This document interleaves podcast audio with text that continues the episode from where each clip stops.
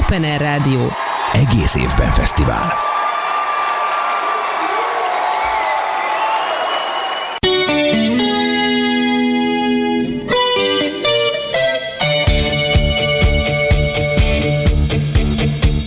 Mozduljunk együtt egymásért, mesék azokról azoknak, akiknek fontos a társadalmi felelősségvállalás. Műsorunk termék megjelenítést tartalmaz. Szeretettel köszöntünk mindenkit, aki ma délután az Open Air Rádiót választotta, és a Mozduljunk Együtt Egymásért című műsort hallgatja. A stúdióban négy hölgy és egy úr ö, várja a, ö, vagy lesi tulajdonképpen a hallgatók kegyeit. Reméljük, hogy nagy örömet telik mindenkinek abban, hogy bennünket választott, mert hogy egy nagyon kedves hölgy ül itt velünk a stúdióban, vele fogunk beszélgetni, és majd Tálos Marian vagy Tálos Mónika, két kedves műsorvezetőtársam bemutatja őt, de azt el kell, hogy áruljam, hogy nem véletlen, hogy most, október 8-án, amikor nagyon közel vagyunk az állatok világnapjához, ami, hogyha jól emlékszem, negyedikén volt, tehát nem véletlen, hogy ő pont most a vendégünk többek között. Sziasztok, Tános Marian vagyok, szeretettel üdvözlök mindenkit. Én már alig várom, hogy ihassam a vendégünk szavait és mondatait, mert egy nagyon-nagyon érdekes egyéniséggel fogunk beszélgetni itt egy órán keresztül. Kedves hallgatóink, sziasztok, ne felejtsétek el, hogy vasárnap 11 órától ismét meghallgathatjátok a mai műsorunkat. Open Air Rádió, mozduljunk együtt egymásért minden kedden 4-től 5-ig, Móni. Én is szeretettel köszöntelek benneteket, és már is bemutatnám mai vendégünket, aki nem más, mint dr. Vetter Szilvia, és hogy az állatokhoz kapcsolódjunk, az állatok napjához. Ugye ő az, aki megszervezte az első magyarországi kutyás turizmust, turizmus élénkítését célzó kampányt, és van egy regénye is, amiről fogunk beszélgetni, és ennek a regénynek a szerzői bevételét állatvédelmi célokra ajánlotta fel. Ez gyönyörű szép példa tőle, Szilvi, üdvözlünk itt a stúdióban. Én is szeretettel üdvözlök benneteket is, és a kedves hallgatókat is. És uh, nem hallgat, vagy nem lát, nem hallgathatják. Na, bocsi mindenkitől itt bakizom, azzal kezdek. De hát ez az Open Air Rádió, és tudjuk, hogy ez egy ilyen a rádió, úgyhogy itt ez is megengedett. Barátok közt vagyunk. Így van hogy eh, egyébként Szilviről olvasván, meg Szilvit ismervén nem láthatjátok, kedves hallgatók, de egy eh, gyönyörű, csinos, szőke hölgyről van szó, és gondolom, hogyha nézitek a, az adásunk Facebook oldalát, ott eh, azt gondolom, hogy amit most mondok, mindenki úgy érzi, hogy igazat beszélek az nem semmi, amit a Móni az előbb eh, elmondott róla, de igazándiból te egy energiabomba vagy, tehát hogy egy kicsit eh, azt gondolom, hogy eh, hát talán rokon lelkek is vagyunk, mert annyi mindent csinálsz, hogy az elképesztő. Tehát az aerobik edzőségen kívül jogi, egyetemi diploma és a komoly munka, hogy fér ez bele az életedbe? Hát hölgyek, ha úgy indítjuk a beszélgetést, rögtön zavarba hoztok, akkor mi lesz itt velem? Elfogynak a szavak már az elején. Nagyon szépen köszönöm a nagyon szépen köszönöm a kedves felvezetést. Igen, én, én mindig is törekedtem arra, hogy, hogy elég sok mindent kipróbáljak, de ez több annál, mint hogy én ki szerettem volna próbálni. Én úgy gondolom, hogy, hogy annyira szép és, és színes és tökéletes a világunk, és ráadásul úgy működik, hogy az egyik területen érvényesülő törvényszerűségek nagyon-nagyon jól alkalmazhatóak egy, egy látszólag teljesen más területen is, és számomra ez annyira izgalmas. Tehát az, hogy, hogy jogász meg aerobik edző, meg amiket, amiket itt elmondtál, az, az igazából az én fejemben abszolút egy rendszernek a, a része. És az, hogy bírom energiával, az azért van, mert elképesztően élvezem ezt a sokszínűséget. Uh-huh. Azért ezt a hallgatóknak még beolvasnám, hogy eh, hogy is jellemeztek téged, hogy egy konzervatív kalandor vagy, aki oroszlán szívvel tud szeretni, és vallja, élni csak bátran, humorral és gerincel érdemes de úgy nagyon. Azt gondolom, hogy ez egy őszinte hitvallás, és bárkinek javaslom, hogy ezt vegye át. Honnét ez a sok energia, Szilvi? Igen, az hát őszinte hitvallás feltétlenül. Ez a a, amikor tavaly megjelent a regényem, annak kapcsán ö, került nyilvánosságra ez a néhány sor, amit, amit felolvastál, Marian. Ez a könyv nekem egy, egy nagy kitárulkozás volt, tehát ö, azért én a jogi egyetemen nem feltétlenül azt tanultam, hogy az ember mindig azt mondja, tehát mindig az, szív, a, az, az legyen a számon, ami a, a szívemen van, nem feltétlen ezt tanítják a joghallgatóknak. De, de, de én azt gondolom, hogy, hogy nekem egy olyan szerencsés környezetem van születésem óta, ami már a felé predestinált, hogy én mindig merjem vállalni magam. És nem véletlenül nem választottam egyes klasszikusnak nevezett jogi pályafutást, vagy, vagy jogi utakat feltétlenül. Én úgy gondoltam, hogy, hogy amiben én igazán ki tudok teljesedni, az, a sokféle, tehát a puzzle darabkáknak a, a, az, az összetétele egy nagy képpé. És valójában az energia pontosan innen van, hogy mindig látom, hogy hol hiányoznak még ezek a, a darabkák, és akkor oda fókuszálok. Ez nem azt jelenti, hogy nem fáradok el néha elképesztően nagyon. De azt hiszem, hogy ezzel Marian te is így vagy, és valóban azt hiszem, hogy rokon lelkek vagyunk. Néha az ember lemerül, de hát ilyenkor vannak ott azok, akiket szeretünk, és, és tőlük, tőlük jön igazából az energia, nem máshonnan. Honnan jött a könyvírásnak az ötlete? Hát honnan ne jött volna, inkább így, így tudnám ezt megközelíteni. Én pici korom óta írok, olvasok, amennyit csak, csak tudok. Az elmúlt néhány évben erre sajnos kevesebb időm volt. Most ezt azért próbálom feltétlenül bepótolni. De, de én ezt a könyvet már elkezdtem tíz évvel ezelőtt írni. Tehát ez nem egy hirtelen ötletből született 140 oldal volt, hanem mint a jó bor, ez éred bizony hosszú évekig, és végül, végül egy kis regény formájában tavaly került a, a, a boltokba, és nem kevés bátorságot igényelt a részemről. Nem tudom, hogy olvastátok-e, vagy eljutott-e a, a kezetekbe.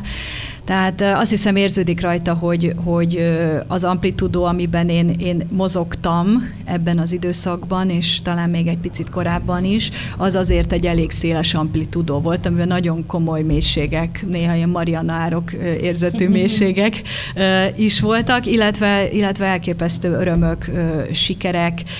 Én lekopogom, de nekem, nekem szerencsére elég sok minden sikerült eddig az életemben, magánéletileg is párkapcsolatilag, van egy gyönyörű kisfiam, munka szempontjából sem panaszkodhatok, de hát közben meg ott vannak azok a dolgok, amik minden ember életében ott vannak.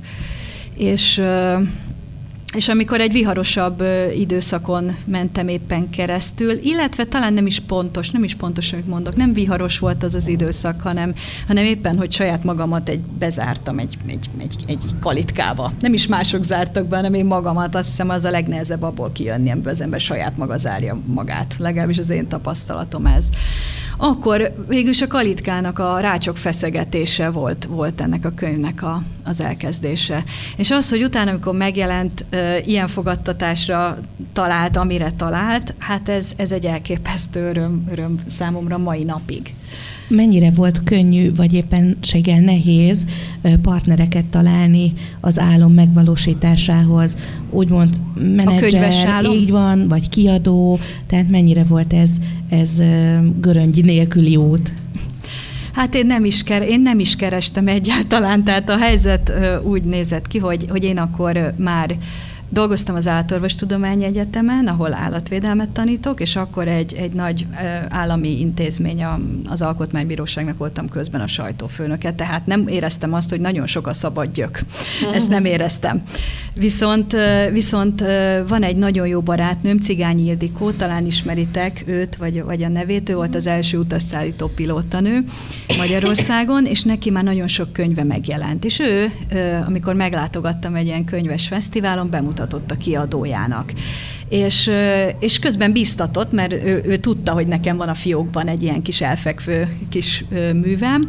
Ő biztatott, hogy mutassam meg a, a Kemény Andrásnak ezt a, a könyvet, aki egy nappal később engem fölhívott azzal, hogy, hogy érdekli a dolog, és azóta is emlegetjük azt, hogy azt mondta nekem a telefonban, hogy kedves szerzőm, és én először nem tudtam ki, kihez beszél, aztán meg gyakorlatilag úgy meghatottam, hogy ezzel szívembe lopta magát egy életre.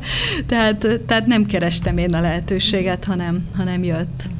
Te hiszel azokban a dolgokban? Mert szerintem ez is egy olyan történet, amit most mesélsz itt a hallgatóknak és nekünk, hogy ami eleve elrendeltetett az életben és sorszerű, ahhoz nem kell segítség, mert valahogy jön. Tehát sokszor az ember utólag döbben meg, hogy ez hogy is volt, ez úgy ment magától.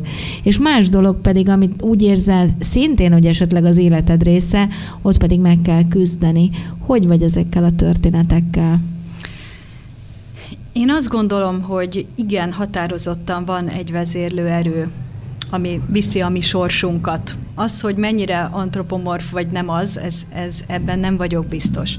De a, a véletlenszerűségben én sem tudok mindig hinni. Egész egyszerűen túl sok az egyezőség, túl sok a kapcsolódás ahhoz, hogy ez a, véletlen ö, műve legyen. Azzal együtt én, én nagyon hiszek abban, hogy munkanélkül semmi sincsen. Tehát, hogy, hogy az eleve elrendeltetettség is, hogyha ezt így hívjuk, a, a determináltság is csak akkor tud én szerintem működni, hogyha az ember mindent megtesz azért, hogy, hogy működtesse a körülötte lévő dolgokat. És ez nagyon sok munka, nagyon sok fegyelm, nagyon sok kitartás, anélkül nem megy, sült galam nem jön magától. Miért írtad ezt a könyvet? Mi volt vele a célod? Vagy csak jöttek a gondolatok magadból? Jöttek a gondolatok magától nagyon jó érzést adott, tehát az írás nekem egy, egy majdnem azt mondtam, hogy semmi ez nem fogható érzést ad, de ez nem lenne teljesen igaz, és mindenkire rábízom, hogy ezt tovább gondolja, de egy, egy nagyon-nagyon kellemes, kellemes, majd, hogy nem módosult tudatállapotba kerülök tőle. Flowba, pontosan, köszönöm szépen, így van, egy, egy, egy, egy, egy flow állapotban, és ez nem azért van, mert annyira elképesztően jó, amit írok, hanem azért, mert annyira élvezem, amit írok és magát az írást élvezem. És először ugye három szálon futnak az események a könyvben. Amikor az első szálat megírtam, az gyakorlatilag végig így történt, hogy, hogy valamilyen képet megláttam magam előtt, tehát vizuálisan indult a, a, a könyvírás, és akkor ahhoz próbáltam megkeresni a megfelelő szavakat, és nagyon örültem magamnak, mint floki a lábtörlőnek, tehát elképesztően jó élmény volt. Az már más kérdés, hogy amikor megtudtam azt, hogy ebből tényleg tényleg és valóban kézzelfogható könyv lesz, akkor, akkor már át kellett az egészet nézni, és megnézni, hogy a történetszálak, mert hogy ez három szálon fut, hogyan kapcsolódnak össze, ne legyen benne logikai bukfenc. Hát onnantól ez átváltott már egy, egy ilyen tudatosabb tevékenységbe, de, de nagyon nem így indult. Nagyon nem így indult. Ha valaki még nem találkozott a köteteddel, akkor hogyan mutatnád be neki, hogyan csinálnál kedvet hozzá? Hát a jobb hiány a, a pszichotriller kategóriába tettük. Viktória egyébként a könyvnek a címe, és A.I. Willis művész néven írtam. A pszichotriller kategóriába tettük, nem vagyok biztos benne, hogy, hogy teljesen fedi a dolgot. Oscar Wilde az, akinek a szellemisége áthatja az egész könyvet, nem véletlenül van, hogy minden fejezet elején őtőle van egy kis, kis motto és mondhatnám kriminek is, viszont vannak benne természetfeletti elemek, tehát a fantázia világba egy, egy pici lépést tesz, de azt hiszem, hogy a, a végeredményképpen a pszichológiai mondani valója a leghangsúlyosabb amit, amire a Marian utalt is, is az elején, hogy, hogy milyen az, amikor egy, egy középkorú férfi rádöbben arra, hogy ő illúzióba mártva élte az egész addigi életét, és milyen az, amikor ö, ennek te- teljes ellenpontjával találkozik, tehát egy olyan nővel, aki nem felnyitja a szemét, hanem feltépi gyakorlatilag azt a burkot, amiben ő lébet szolgatott. Igen. Tehát az ő kettejüknek a, a csatájáról, együttmozgásáról, vagy éppen ö, egymás ellenében mozgásáról szól a könyv. Lesz folytatása, vagy lesz második könyv? fejemben már, már van is, de azt hiszem ez elég kevés. Hát a, pillanatnyilag a sorrend, sorrend nem, nem teljesen így néz ki. A, a, épp panaszkodtam is most adás előtt, hogy kicsit fáradt vagyok, mert egész éjszaka a PHD-mon dolgoztam, aminek most már sikerült a második teljes verzióját ma elküldenem a témavezetőmnek. Azt gondolom, hogy nem az utolsó verzió ez még, tehát van vele feladat. Ez egyébként az állatkínzás európai szabályozásáról szól tehát elég más kategória, mint a, a pszichotriller, úgyhogy nem szívesen csinálnám még egyszer úgy, ahogy csináltam egy évvel ezelőtt, mert azt képzeljétek el, hogy csináltam az Alkotmánybíróságnak a közleményeit, ami egy ilyen nagyon szigorú formailag is kötött, és tartalmilag is kötött műfaj. Ugye ott egy veszőnek és egy félszónak is jelentősége van, azt nem lehet elrontani. Emellett, amikor volt egy, másfél, két órám, akkor belemerültem az európai szabályozásba, az állatkínzásos büntetőjogi rendelkezésekbe.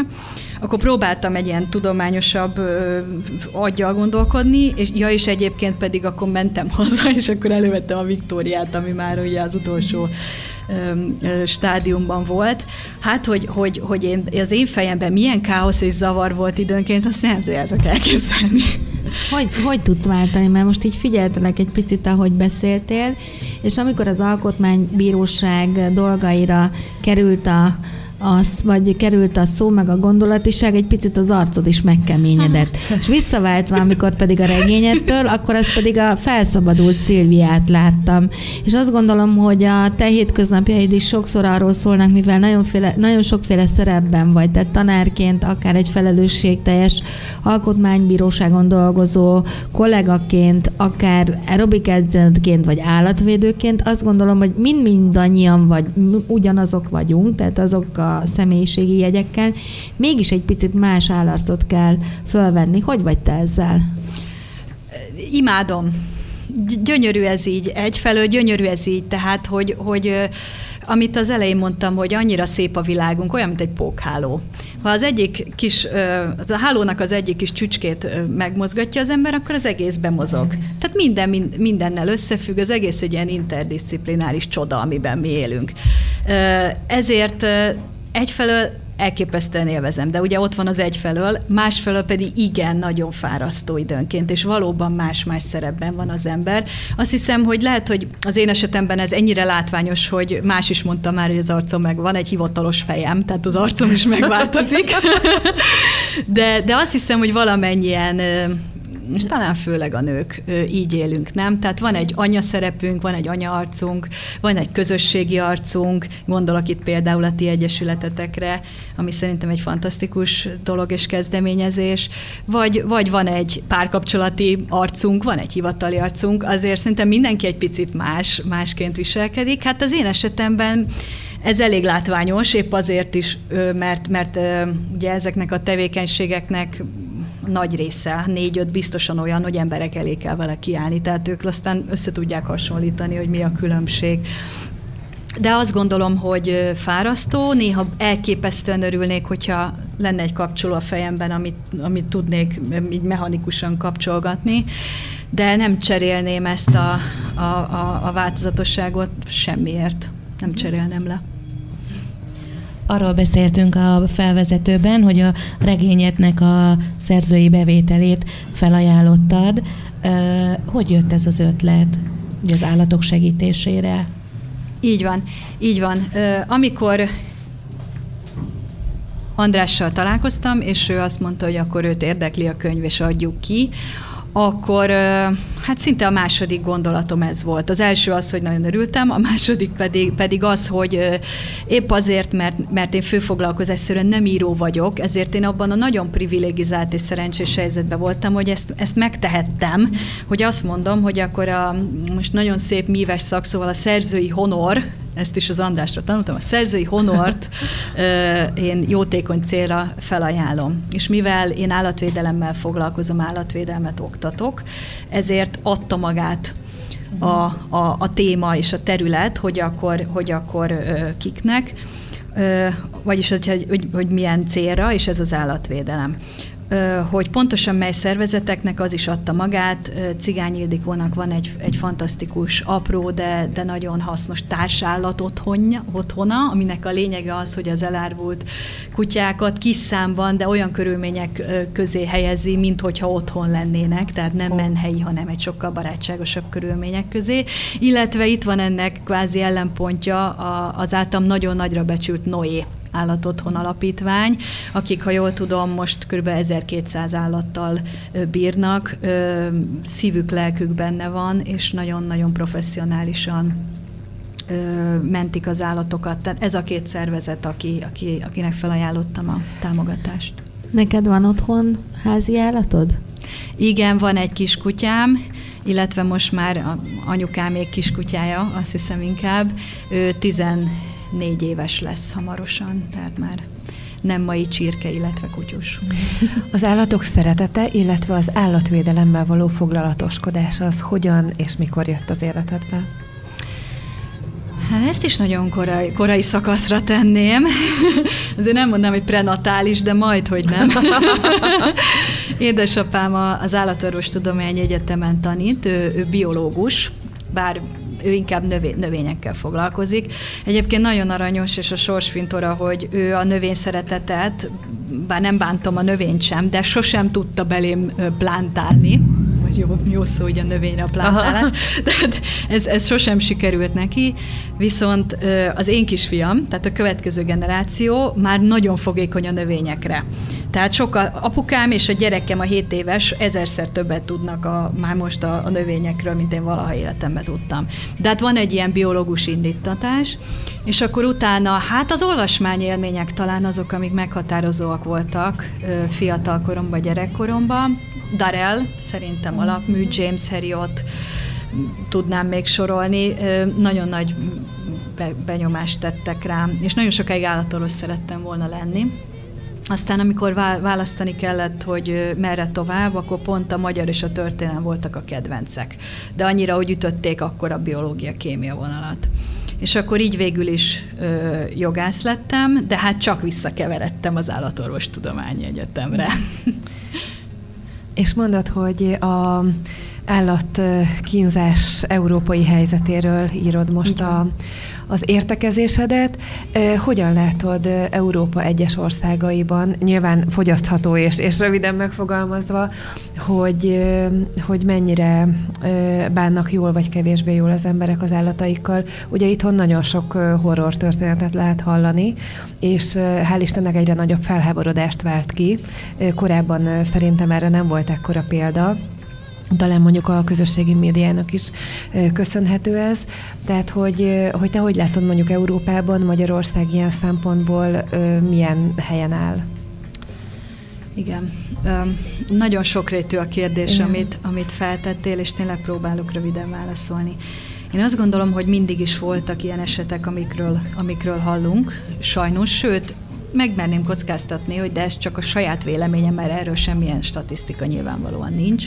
Régen szerintem több mhm. hasonló eset is lehetett akár, mint, mint ma az már egy más kérdés, és valóban az emberek hozzáállásának a változását tükrözi, hogy egy-egy ilyen eset micsoda nyilvánossághoz el tud jutni, és, és a társadalom ö, hogyan reagál rá, ahogy mondod, valóban egyre nagyobb ö, felháborodással. És ez azt gondolom, hogy így helyes, főleg, hogyha azokat a, a kutatásokat nézzük, amik most már egyértelműen megmutatják, Magyarországon is van néhány belőle, de főleg Amerikából indultak, egyértelműen megmutatják, hogy az állatkínzás és az emberek elleni erőszak Igen. milyen szorosan összefügg.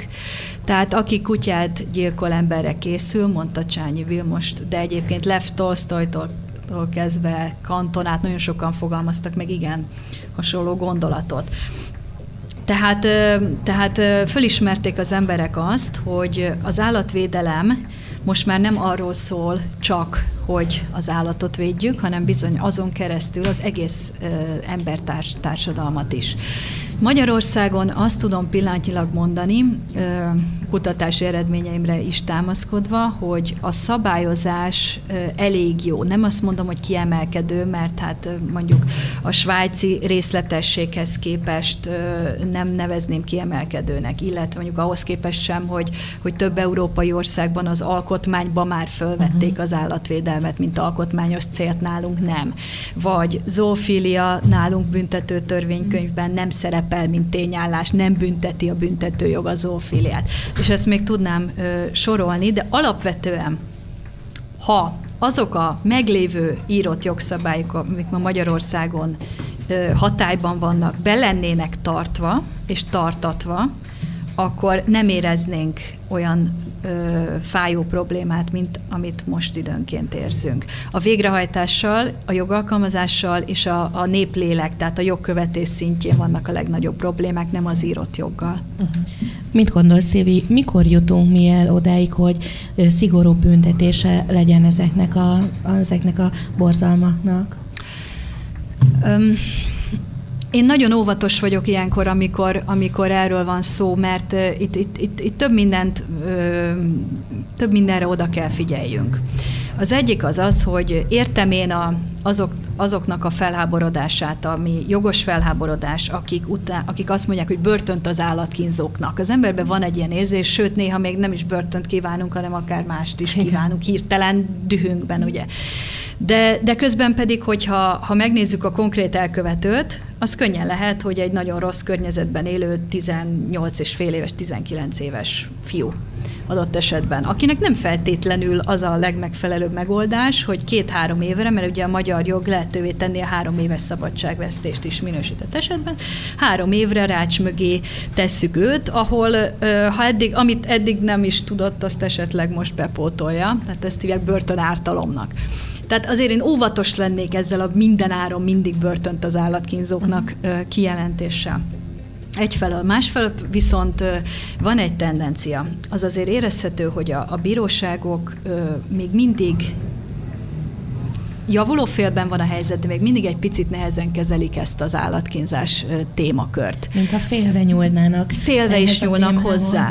Abszolút, én is, én is ezt érzem. Illetve amikor meg nem félve nyúlnak hozzá, akkor viszont azt érezzük, hogy picit aránytalan, hirtelen aránytalanok a, a döntések, nem? Például a Sün esetében érezhettünk egy ilyet, hogy örültünk, de valahogy nem volt abban az esetben ott a mi igazságérzetünk alapján nem biztos, hogy az volt elsőre a legjobb megoldás. Persze ezt jogászként én nem is mondhatnám, hiszen nem ismerem az ügynek a konkrét körülményét, és nem voltam ott, de ezt most tényleg amad, tehát hogy kívülállóként az embernek volt egy ilyen érzése.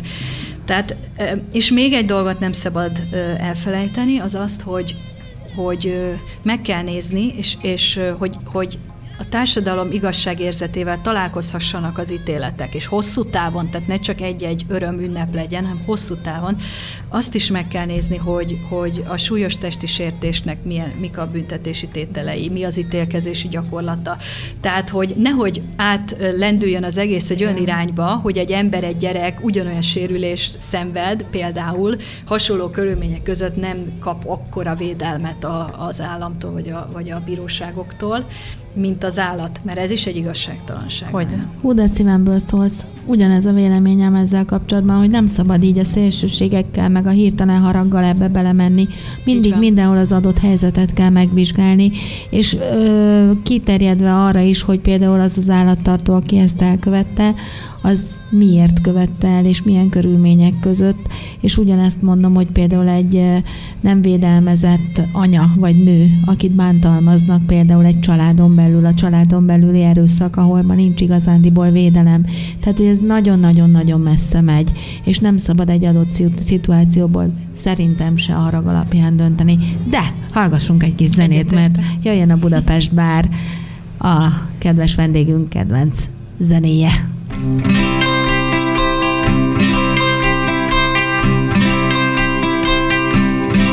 Szeliden át, kelek az andokon, a hátizsákban, egy törött szakszofon, nem kell kenyér, se víz, se nagy kabát, mi keresem magát, élek a levegőn, micsoda nő, akad itt rengeteg, olyan, mint ő, Viszont egyetlen egy hiába sír.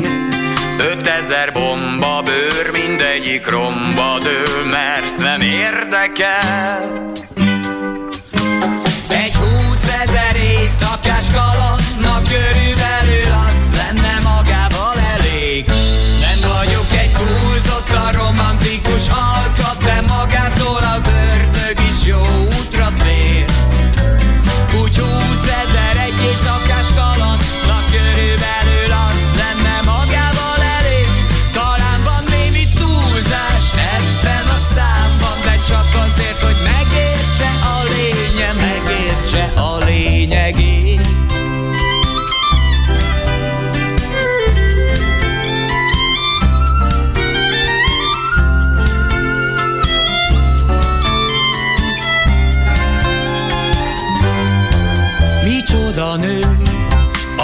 Itt rengeteg, olyan, mint ön. Viszont egyetlen egy hiába ríg Millió bomba csaj nem hat meg a tricsaj Csak maga játszik, szeriden áll Kelek az andokon, a hátizsákban. Törött szakszofon, nem kell kenyér. Se víz, se nagy kabát, míg keresem magát. El vagyok levegőn,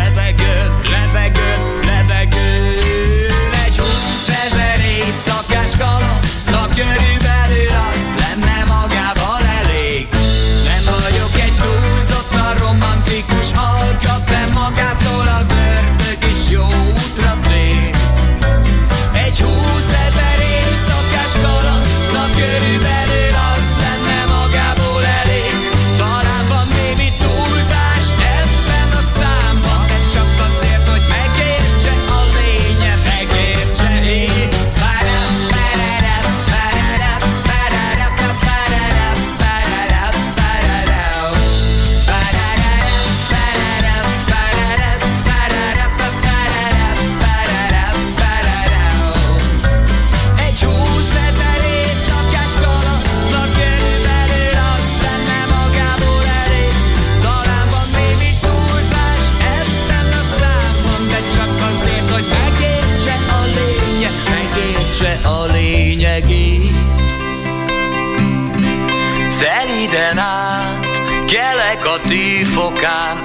a farzsebemben Viszem az ongorám, nem kell kenyér, se víz, se nagy kabát.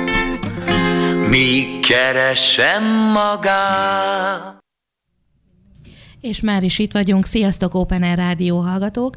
Örülünk, hogy ma is itt vagytok velünk 4-től 5-ig, hiszen a Mozduljunk Együtt Egymásért című műsort hallhatjátok. Mai vendégünk dr. Veter Szilvia, akivel már egy fél, órával, fél órája beszélgetünk. Nekem az érdekelne, Szilvi, hogy civil szervezetek szoktak-e megkeresni? A, az állat. Az állat. Igen. Igen. Igen, igen, természetesen igen, erre mindig van ö, példa, illetve különböző együttműködéseink is vannak, és, és ez csak a magán jellegű volt, amit, amiről az előbb beszéltünk a, a könyvem kapcsán. Igen, szoktunk kerekasztal megbeszélésekre is járni, hogyha erre van mód és lehetőség, illetve múlt fél évben meghirdettünk egy olyan továbbképzést az Állatorvos Tudományi Egyetemen, aminek a célja az volt, hogy az állatkínzás és az emberek elleni erőszak közti összefüggéseknek a legújabb tudományos eredményeit ismertessük a közönséggel, és a közönségben ültek pszichológusok, állatvédők, jogászok, ügyész, bíró adott esetben, tehát egy nagyon egy széles körnek nyitottuk meg ezt a, ezt a témát. Én azt gondolom, hogy eddig ezt a kérdést nem kezeltük a helyén, helyén Magyarországon. Nem volt evidens az embereknek ez az összefüggés. Még a műsor elején elgondolkodtam azon, hogy milyen volt az a Vetter Szilvia, aki kislányként élt. Tehát egy burokban éltél? Vagy milyen volt a te gyerekkorod? Egy kicsit mesélj elől, erről. Igen, igen, igen, igen, én burokban éltem. Én egyértelműen a, egy nagyon-nagyon pozitív szuper burokban éltem. És nem azért mondom ezt, mert anyáik hallgatják a rádiót, szerintem igen egyébként, hanem mert uh, álmodni sem lehet jobb szülőkről, mint az enyémek, én azt gondolom. Már nem voltam mások gyereke még soha, de, de, de akkor is nekem ez szent meggyőződésem, tehát ha én egy picit tudok olyan lenni az én gyerekemmel, mint az én szüleim velem, akkor nagy baj már nem lehet. Ezzel a, nekem nincsen testvérem, család viszonylag pici. Ezzel az is együtt járt, hogy én nagyon sokat voltam idősebbek körében, tehát azt hiszem, hogy nem is tudom, hogy a, a koraéret picit koravén, de vidám kategóriába sorolnám magamat. Nagyon sok minden érdekelt már akkor is egy ilyen, egy ilyen kis, kis kíváncsi teremtés voltam, a, aki, aki szívta magába a, a, a, tudást. Állatkertmániás voltam teljes mértékben, tehát anyáik mindig mesélik, hogy három-négy-öt óra állatkertezés után akkor mondták nekem, hogy na most már menjünk, hogy majd jövünk máskor is, és akkor én megálltam, és teljes lelkesen kérdeztem, hogy most? És én képes lettem volna visszamenni, és előről kezdeni az egészet. Tehát én hihetetlenül inspirált. És hát a tanulás az, az, az, az húzóágazat volt az elején feltétlenül. Az elején feltétlenül, később már nagyon szelektáltam, hogy mi érdekel és mi nem, de arra emlékszem, hogy, hogy anyáék úgy motiváltak engem, hogy ha ötösnél rosszabb jegyet vittem haza, akkor kaptam egy kis zseppénzt ilyen fájdalomdíj jelleggel. Mert már úgy voltak vele, hogy hát már, már kapjak már valami mást is. És és ez, ez egy megint egy érdekes, de azt hiszem, hogy nekik ez nagyon jól bejött. Tehát ez egy olyan fordított pszichológia, ami, ami remekül működött például az én esetemben. Tehát ilyen problémák sose voltak, hogy tanulás. És volt olyan, hogy szembesültél a való világgal, hogy az egy kicsit így megdöbbentett, vagy fura gondolatokat indítottál benned? És ha volt, az mikor volt? Igen, egyébként én elkezdtem már nagyon korán, ilyen 13-14-15 éves koromban elkezdtem a közélet iránt érdeklődni, tehát nekem volt egy olyan időszakom gimnazista koromban, hogy mindenki másképp lázad. Volt, aki de, nálunk még az a deszkás korszak volt, akkor volt ilyen osztálytársam, meg nem, nem is tudom milyen nirvána, meg nem tudom milyen együtteseket Tehát megvoltak ezek a kis csoportok, én meg ilyen napilapokat olvastam tehát ez a, ez a ilyen politikai híreket, meg, meg gazdaságit, akkor éppen én így lázadtam, hogy én már olyan nagy vagyok, meg olyan felnőtt vagyok, hogy hát én, én ezeket olvasgatom. Aztán aztán belekerültem, tehát volt nekem egy, egy, egy komolyabb kapcsolatom 17 és 20 éves korom között, tőle nagyon-nagyon sokat tanultam, és mai napig egyébként nagyon jóban vagyunk. Ő megnyit, kinyitotta nekem a világot, uh-huh egy kicsit más irányba, mint ahogy a szüleim. Aztán utána pedig nekem egy még hosszabb kapcsolatom volt, én, én mennyasszony is voltam, akkor volt egy nyolc éves kapcsolatom. Ott már nem volt ennyire egyértelműen pozitív a helyzet, Nekem a gondoskodó énemet kellett már 20 évesen előtérbe helyezni, ezt így tudnám rádiókonform módon megfogalmazni, hogy anélkül, hogy túl sokat elárulnék. Tehát én ott, ott találkoztam a, a, a beteg, különböző betegségekkel, illetve különböző, hát, hát ezeknek pszichés folyamányaival is, és Na az már egy kicsit az az irány, amit, amire a Marian rákérdezett, és nagyon érdekes, mert amit kérdeztél arról, ami rögtön eszembe jutott az az, hogy olyan 24-5 éves korom környékén, lehet, hogy picit később, jött az indítatás belülről, hogy nekem valahogyan a halálhoz közelebb kell kerülnöm.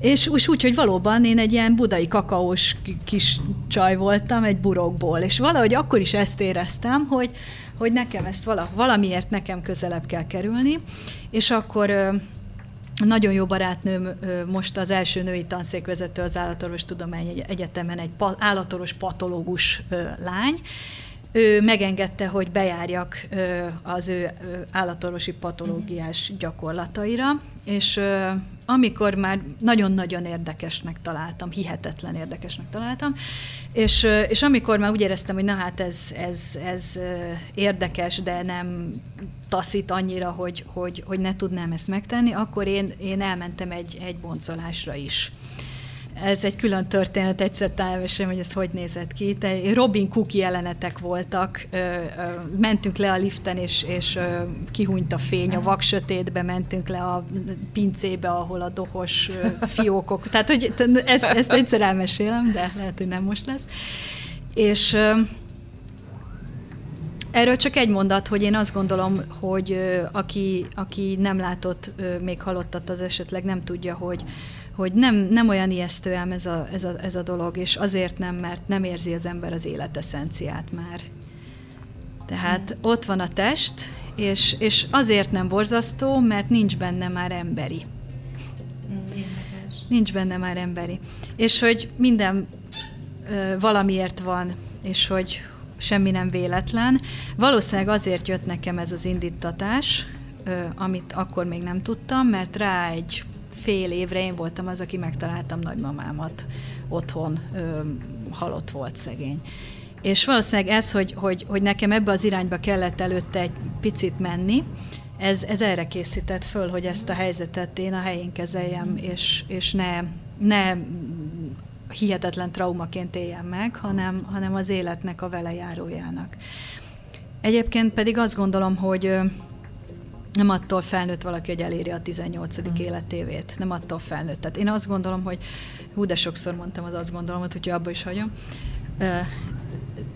Amikor valaki eljut az érettségig, vagy a köré, én kötelezővé tenném, és lehet, hogy egy picit most kemény is vagyok, hogy elmenjen egy, akár egy szociális otthonba, elmenjen egy börtönlátogatásra, elmenjen akár ö, egy, egy olyan kórházba, ahol haldoklók vannak. Tudnám még sorolni. Én ezekből egyet, kettőt vagy hármat gyakorlatilag kötelezővé tennék. És azt gondolom, igen, amit nem szeretnék még egyszer mondani, hogy ez nagyon sokat ö, számítana abban, hogy a fiatalok értékrendje a helyére álljon. És a fiúkat pedig kötelezően elvinném katonának. Ez lehet, hogy nem, most nem vagyok szimpatikus, meg sokan megostoroznának, de, de fontos lenne egy olyan fajta megméretetés a fiúgyerekeinknek, amit máshol ebben a világban ma nem kapnak meg, és ez hozzá kéne, hogy tartozzon az ő életükhöz. Van az a mondás, hogy az okos ember más kárán tanul, hát a túrót. Dehogy is. Tehát vannak nyilván határok, tehát kútban nem ugrom, mert látom nagyon mély, nem próbálom ki azért, hogy tényleg megnézzem, hogy kitöröm a nyakam, de egyébként dehogy nem, hát az ember a saját kárán tanul. Meg kell tapasztalni dolgokat, nem lehet megúszni. Pontosan. Nem lehet megúszni. Olyan érdekes a börtönlátogatást, ahogy mondtad. Én egyszer egy hát egy sajtóeseményen tulajdonképpen ö, vettem részt ö, egy börtönlátogatáson, és hát belém, belém égett az élmény, hogy beléptem abba a hatalmas épületbe, már a, a szagok, meg, a, meg eleve a tudat, hogy hova megy az ember, még hogyha tudtam is, hogy semmi, semmi okom nincs a maradásra egyébként hosszú távon, de már hogy le kellett adni az igazolványt, és beírták az adatainkat, szóval az tényleg nagyon belém égett, és mindig, hogyha így szóba kerül, akkor ilyen nagyon meghatározó élményként mesélem, viszont ez még sosem jutott eszembe, hogy tényleg a fiataloknak, igen, nem ártana egy-két ilyen dologgal szembesülniük, hogy, hogy a tetteik és a felelősségük tudatában legyenek a felnőtt korukban, mert talán így, így ez nekik is egy ilyen lenyomatot adna, hogy, hogy még jobban vigyázzanak és felelősségteljesebbek legyenek. Az előbb már érintetted azt a kérdést is, hogy a mai generációval kapcsolatos gondolataidról beszéltél. Szerinted miért ilyen a mai generáció? Ez egy fejlődés, vagy csak el kell fogadni, és nekünk kell változnunk, hogy asszimilálódhassunk ezzel a társadalommal? Érdekel a véleményed? Hát ha belegondoltok, hogy én a, amikor megnézem a, a, a kisfiamat, és elgondolkodom azon, hogy mi veszi őt, őt körbe. És még úgy, hogy én is próbálok neki egy protektorát környezetet teremteni, de még ezzel együtt is mi veszi körbe.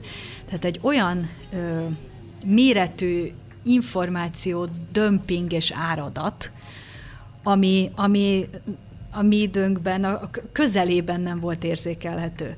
Tehát a, látom a szüleimen nekik végképp nem, mi már azért meglettünk egy picikét gyötörve ilyen értelemben, viszont hát amit ők, ők kapnak, a, a sok, hát közhely, de igaz, a sok elektronikus eszköz, a telefonok, a laptop, a tévé, az egész hajszolja őket, tehát a, az ő egész világuk egy, egy, egy nagyon-nagyon felpörgetett túlpörgetett világ. És az ember idegrendszere azért három generáció alatt nem tudott annyit módosulni, hogy ez ilyen fantasztikusan adaptálódni tudjon, hogy ennek ne legyenek nyomai. Viszont nekik ez meg adottság másik oldalról, tehát neki, az én csimnek ebben a közegben kell majd érvényesülnie. Tehát az, hogy ők, hogy van egy nagy generációs szakadék, például a, a tizenévesek, meg a tíz év alattiak és, és mi közöttünk, az, az valahol azt hiszem, hogy teljesen normális, és próbálja az ember egy kicsit visszafogni, de közben tudom, hogy neki ebben kell érvényesülnie. És láttam, hogy neki meg kell tanulnia nagyon korán használni a, a gépeket, és ö, azt próbálom ö, neki megtanítani, hogy, hogy az, ami neki már olyan adottságnak tűnik, hogy minden, tényleg minden adott, minden megvan, minden két pillanat alatt elérhető ha kések, nem az van, hogy akkor a másik ott vár, és én sehogy nem tudom értesíteni, és ezért inkább nem kések, hanem mindig mindenki késik, mert egyszerűen ráküldök egy üzenetet, hogy bocsi, még a nem tudom, hol járok. Hát ilyet mi nem tudtunk csinálni, csak a, a, azzal az ódiummal, hogy hát akkor csúnyán néztek ránk, nem tud, vagy már nem voltak ott, ugye adott uh-huh. esetben. Ezek apróságok, de nekik ez a természetes, hogy ők mindent megoldanak. Ebből kifolyólag van egy magasabb önérzet is azonnal, abstart van egy magasfokú önérzet bennük, ami viszont ebben a narcizmusba hajló világban megint csak azt mondom, hogy az evolúciós érvényesülésnek a, a része. Hát én pillanatnyilag úgy vagyok ezzel, hogy figyelgettem óvatosan a, a, a Ricsit meg a, az ő környezetét, és még nem foglaltam teljes mértékben állást, hogy ez most mennyivel rosszabb, mint a miénk. Azt látom, hogy nagyon más hogy mennyivel rosszabb, milyen az etikára hosszú távon milyen hatása lesz, az ő életére, egészségére hosszú távon milyen hatással lesz. Ezt még nem tudom felmérni, picit aggasztó a helyzet. Ez egyébként olyan érdekes, mert ugye nálunk az van az iskolákban, hogy minél több digitális tábla, laptop, tablet, hogy a gyerekek mindenhol ki tudják magukat próbálni, viszont más országokban, Svédország, Finnország megpróbálják lehozni a gyerekeket, tehát pont az van az iskolákban, hogy térjünk vissza a papír alapúhoz, a könyvekhez, hogy ne legyen állandóan a kütyű a kézbe, úgyhogy itt is már a változás lehet megfigyelni. És Mi nekem, még megyünk bele, ők meg már jönnek le. Nekem meggyőződésem, hogy például teljesen másképpen gondolkodik az ember, hogyha géppelve ír, vagy kézzel ír. És biztos, hogy, hogy ebben is nagy szerepet játszik, amit te mondtál, hogy, hogy a gyerekek Készségek másképpen, másképp igen, másképpen mhm. fejlődnek, másképpen gondolkodnak, attól függően, hogy milyen eszközöket használnak. De hát ilyen az egész világ, nem, hogy tézis, antitézis, szintézis. Igen. Tehát az, hogy most régen féltégla méretűek voltak a mobiltelefonok, aztán nagyon örültünk annak, hogy mikroszkopikusak lettek, és most megint nagyon örülünk, hogy óriási nagy megint a, a piac. Tehát ezek ciklikusan változnak. Nagyon sok mindenről beszélgettünk, de mégiscsak érdekel, hogy te hogy pihensz, hogy töltődsz, és uh, milyen gyakran csinálsz, vagy van időd közös programot csinálni akár a családoddal, a gyerekeddel? Van egy csodálatos párom, aki, aki nagyon-nagyon sokat hozzátesz ahhoz, hogy, hogy én fel tudjak töltődni, és, és amikor éppen munkadömping van, akkor a vártán tudjak állni ő nagyon, vele nagyon jó, nagyon egymásra találtunk. A kisfiammal egészen másfajta együtt lenni, megvan a pihenés faktor is benne, de hazudnék, azt mondanám, hogy kizárólag pihenés, egy 7 éves energia a gombóccal, bármilyen fajta tevékenység, azzal együtt elképesztően kikapcsol, és, és minden pillanata egy öröm.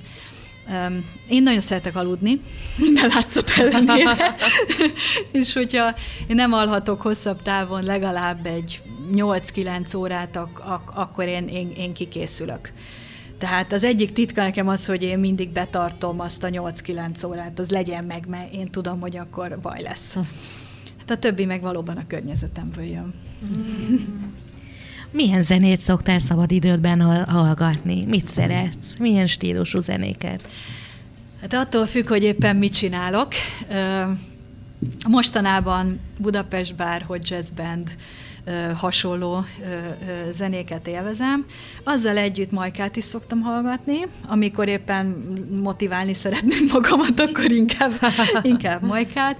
Amikor, amikor a, a könyvet írtam, aminek van egy ilyen kicsit ö, ö, ördögi, transzcendens légköre, akkor előszedtem a Wicked Game-et, vagy a, a, a True Blood-nak a, a kis előzenéjét. Tehát én nagyon szeretem mindig ahhoz szabni a, az aktuális kedvencet, ami angolatban épp vagyok, illetve amit csinálok. Hol van az életedben helye sportnak, és mennyire aktívan sportolsz a mai nap, vagy napjainkban? Nekem, mint, mint aerobik edzőnek, aki ezt 7 éven keresztül főállásba csináltam, azt kellene mondania, hogy minden nap keményen másfél órát edzek, de ez nagyon nem lenne igaz. Sajnos nagyon rátapintottál, ez az a pont, ahol most le vagyok maradva magamhoz képest. Ritkán jutok el az edzőterembe, sajnos, de ezen szeretnék változtatni. És mi? Futás, akár edzőterem, akár joga, Melyik a kedvenc? Futá, futásos semmiképpen sem. De edzőterem az, az igen, az, az minden mennyiségben abszolút. Tehát én aerobik órákat tartottam ö, régen, de annak különböző válfajai, tehát a nagylabdás, kislabdás, steppados, táncos, tehát minden, mindenféle volt a, a palettán, nagyon-nagyon élveztem. Aztán hát ahogy itt, itt idősödöm, ugye, ugye 30 felett az ember már nem egészséges, csak tünetmentes szokták mondani. Így már egyre inkább tetszenek a, a nyugtató műfajok is, ami azért mozgat is, tehát a joga, pilates, az, az, azzal is most már nagyon szépen el vagyok. Ugye megírtad az első könyvedet, de ez engem érdekelne, hogy a családotokban van-e még, volt-e még művész ember? Művészember, igen, volt. Hát, és sokféle keveredés van, a, van az én családomban. Például itt van, ha, ha jól tudom, Fetter Antal Altábor, nagyon 48-as szabadságharcban a magyar seregnek volt a kétszer is a, a főkapitánya. Tehát van, van egy ilyen katonásabb örökségem is. Ó, micsoda társaságba keveredtünk. Tessék, na tessék, ez is kiderült.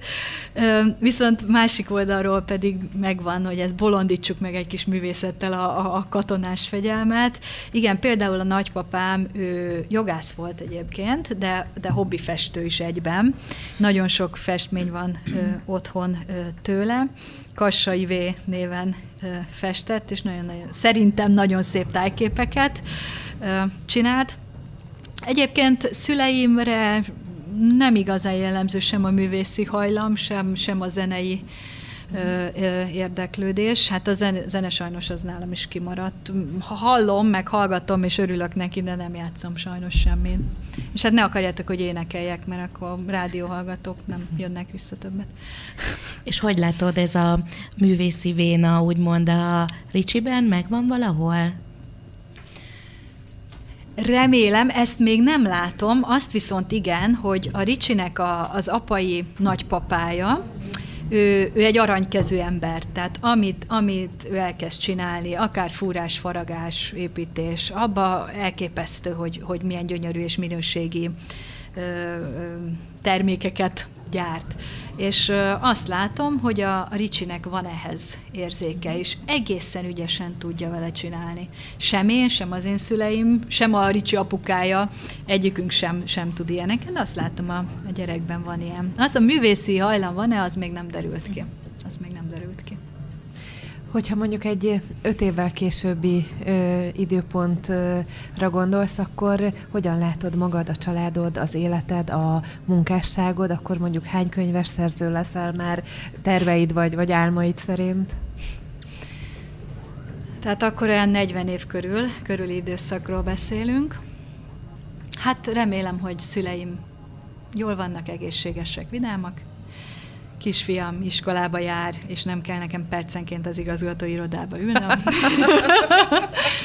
nem, kitűnőnek nem kell lennie, szerintem egyáltalán nem is lesz, de nem, fiú ne legyen feltétlen kitűnő, legyen életre való és boldog, tehát nekem ez, a, ez a, az irány. Ővele kapcsolatban remélem a mostani párkapcsolatom virágzik majd. Úgy látom, hogy erre minden jel megvan, hogy ez, ez így lesz. Remélem lesz még egy, a PHD fokozatom remélem meg lesz, továbbra is szeretnék oktatni állatvédelmet, mert szerintem ez fontos, és hát a nyelveket is gyakorlom, mert angolul, németül is, is oktatom. Tehát ott, ott mindenképp szeretnék maradni, és remélem, hogy egy, de inkább kettő könyvet még pluszban már addigra tudhatok magaménak, de erről még nem nagyon szeretnék többet jelen pillanatban elárulni. Hát így legyen. Lassan a műsorunk véget ért. Hát Szilvi, elrepült ez az egy óra. Én Nagyon jókat éreztem. beszélgettünk, remélem, hogy még meginvitálhatunk későbbiekben is a stúdióban. Azt gondolom, hogy még nagyon sok mondani valót van a hallgatóink számára. Köszönünk, hogy velünk, köszönjük, hogy velünk voltál. Nagyon szépen köszönöm. És ne felejtsétek el, hogy jövő kedden ismét veletek ugyanitt Balog Anikó, a Bízvakon Egyesületnek az egyik vezetője, az Aranyboddi megalapítója lesz a vendégünk, és ezt a mai műsorunkat hallgassátok szeretettel vasárnap 11 órától. Mozduljunk együtt egymásért.